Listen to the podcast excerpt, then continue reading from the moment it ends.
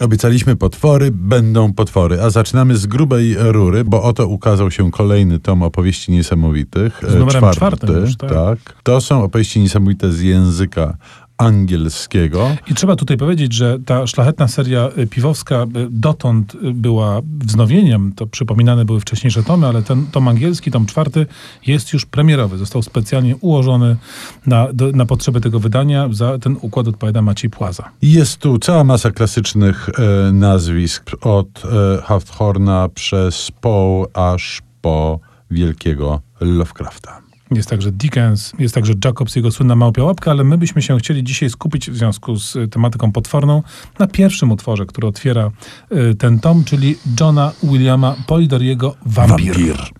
Wampir y, stosunkowo mało mam wrażenie w Polsce znany. Ja nie jestem pewien, ale wydaje mi się, że to jest druga edycja tego opowiadania. W każdym razie wcześniej znaliśmy go z antologii dołączonej do pracy Marianian pod tytułem Wampir właśnie. W każdym razie to bardzo ważny tekst, bo on wprawdzie no dobra, nie jest aż tak interesujący i tak ciekawy, i tak złożony jak późniejszy i klasyczny Dracula Stokera, nie jest tak błyskotliwy jak zawarta też w tym tomie Carmilla Sheridana Le Fanu, ale to jest pierwszy wampiryczny tekst literacki. Wcześniej wampiry grasowały tylko po baśniach i legendach ludowych, a tutaj Polidori, sekretarz Lorda Byrona, w ramach tego słynnego zakładu z 1816 roku, kiedy to w willi nad Jeziorem Genewskim towarzystwo się bawiło w pisanie strasznych opowieści, wymyślił tudzież po prostu spisał opowieść o wampirze, kładąc fundamenty pod e, tę nieprawdopodobnie e, e, nośną postać i nieprawdopodobnie płodny nurt literacki.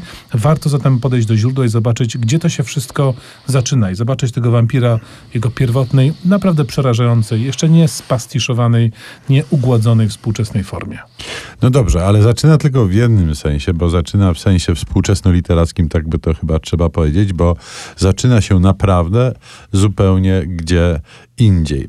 A wiemy to dzięki książce Herberto Petoi Wampiry i wilkołaki. Źródła, historia, legendy od antyku do współczesności. No i mówimy tu właściwie o rzeczy, która jest bardziej rzeczą hmm, taką, no może nie naukową, ale jednak źródłowo krytyczną, o tak bym to powiedział. Tak, są to po prostu wypisy z klasycznych tekstów i taki ich e, robiący duże wrażenie rzeczywiście katalog od starożytności po współczesność, e, po też jakieś takie kontekstowe umocowanie różnych potworów, jak na przykład wampiry i wilkołaki w doktrynie kościelnej, bo jest ich całkiem sporo, jak się okazuje. I zaledwie końcóweczka tej książki to jest to, o czym mówiliśmy przed chwilą, czyli wampiry w literaturze.